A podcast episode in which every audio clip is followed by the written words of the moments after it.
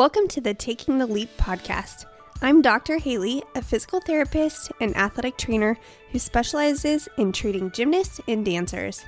This podcast has been created for gymnasts, dancers, their coaches, and their parents.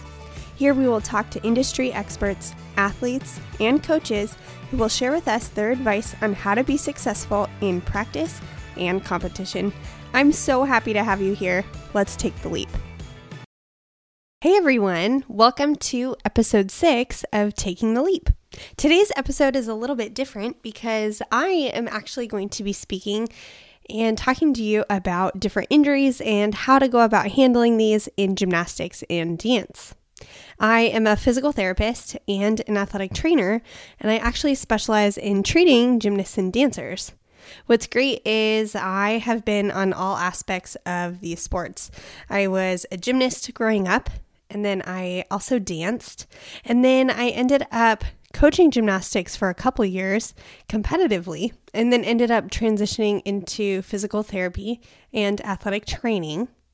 And then now I actually coach dance and have been doing so for the last couple years.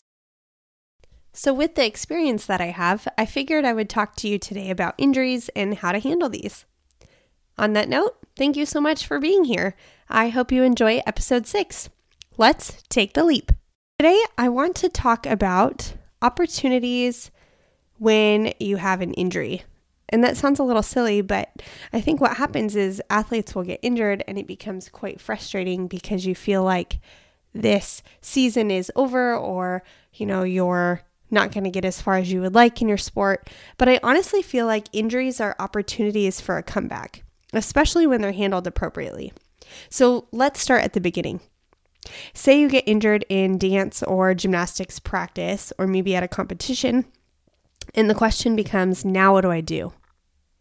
The first thing is if you get hurt and you are unable to walk, if you're unable to move that body part, or you feel like maybe you had a fracture because you heard a pop and you're unable to move now, this is when you want to get help immediately. You want to go to your local urgent care or see your local physical therapist, athletic trainer, or primary care physician so that you can get the help you need. Now, say you have a nagging pain and you have pain during one practice, and then you end up having pain that's maybe a little bit above a 3 out of 10 on your pain scale. Now, I know pain scales are different for everyone, but it kind of just depends on the person. So, if you're having pain that's above a 3 out of 10, let's say, and this impacts three practices or more, this is when you want to get help. So the rule is the rule of threes. Three out of 10 pain for more than three days or more than three practices are impacted, then it's time to get help.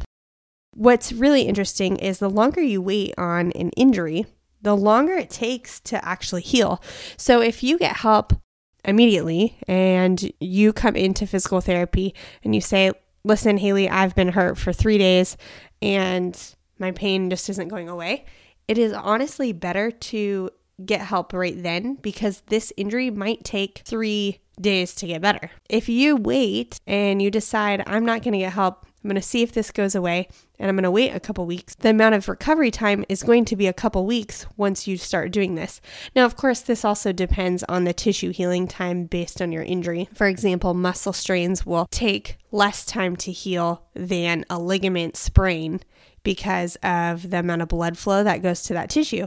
So it just depends on the injury as well. But the rule of thumb is the longer you wait, the longer it takes to heal. So get into your medical professional as soon as possible. Now, say you need to go see your primary care doctor or an orthopedist based on the injury. What is super important to me is if your orthopedic or primary care doctor tells you to quit your sport, they say stop doing gymnastics, stop doing dance, they are not your provider. They are not a provider for you. I hate when people say, oh, you'll never be able to do this again, or you'll never be able to stick with gymnastics or dance, or this sport is hurting you. It's not making you better. This is bad for your body. That is not the provider you need to be seeing because I've seen so many athletes who were told, you'll never be able to do gymnastics again. Or even on a different scale, outside of the sport, you'll never be able to go hike again. and you really shouldn't be hiking or you shouldn't be running. And then we get strong enough, and all of a sudden, these athletes are able to do these things again. They went through all that worry of being told you'll never be able to do this again, when really it's if you want to make it happen and you're willing to put in the work, and you find a provider that is good for you, who understands your goals, you'll get back to doing what you love. So don't think that if a primary care doctor or an orthopedist or even a physical therapist, because I've seen that too, tells you you should quit your sport, I guarantee they are not the provider that you need to be seeing. So find a sports orthopedist, a pediatrician, a primary care doctor, a physical therapist who fully supports your goals because if they're not, they are not going to be able to get you back to your goals because they don't believe in them in the first place. Now, I want to talk about getting surgery because this is kind of a sticky situation. So, depending on the injury, there will be certain things that you are recommended to have surgery first. Now, say you rupture multiple ligaments in your knee and you need surgery. That's something that you're going to want to do physical therapy first for at least a week or two until leading up to surgery, just to calm down the swelling, calm down the pain, and make sure you have as much range of motion as you can, and then get into surgery. But if this is a surgery where they're saying, hey, your knee dislocates often, or maybe it's you have a lot of wrist pain, and your orthopedist is saying you need surgery, first of all, get multiple opinions because you really want to make sure that that is your last resort. Surgery should never be the first option.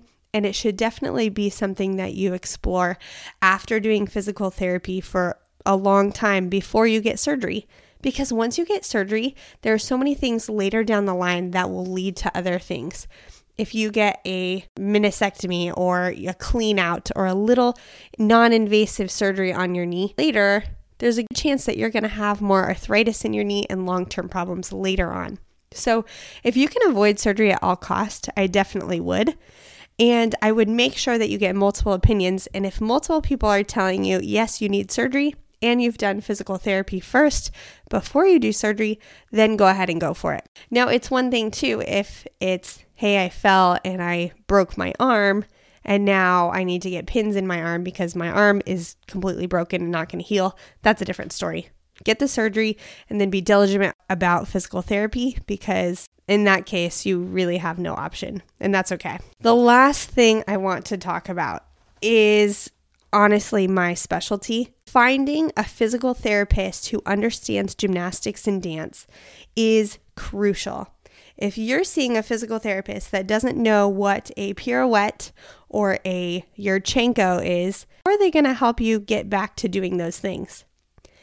I've seen so many different patients who are gymnasts and dancers who get back to doing daily things, but then immediately when they go back to doing their sport, they're in the same position or they get hurt again because they didn't see a provider who understood their sport. Now, it's one thing if your provider or physical therapist isn't near you and you need to do physical therapy with an, a regular outpatient orthopedic physical therapist first or a sports orthopedic physical therapist. That is great do that first. But then when you're transitioning to get back into gymnastics or dance, see a provider or consult with a provider who understands gymnastics and dance because then they can get you back into your goals.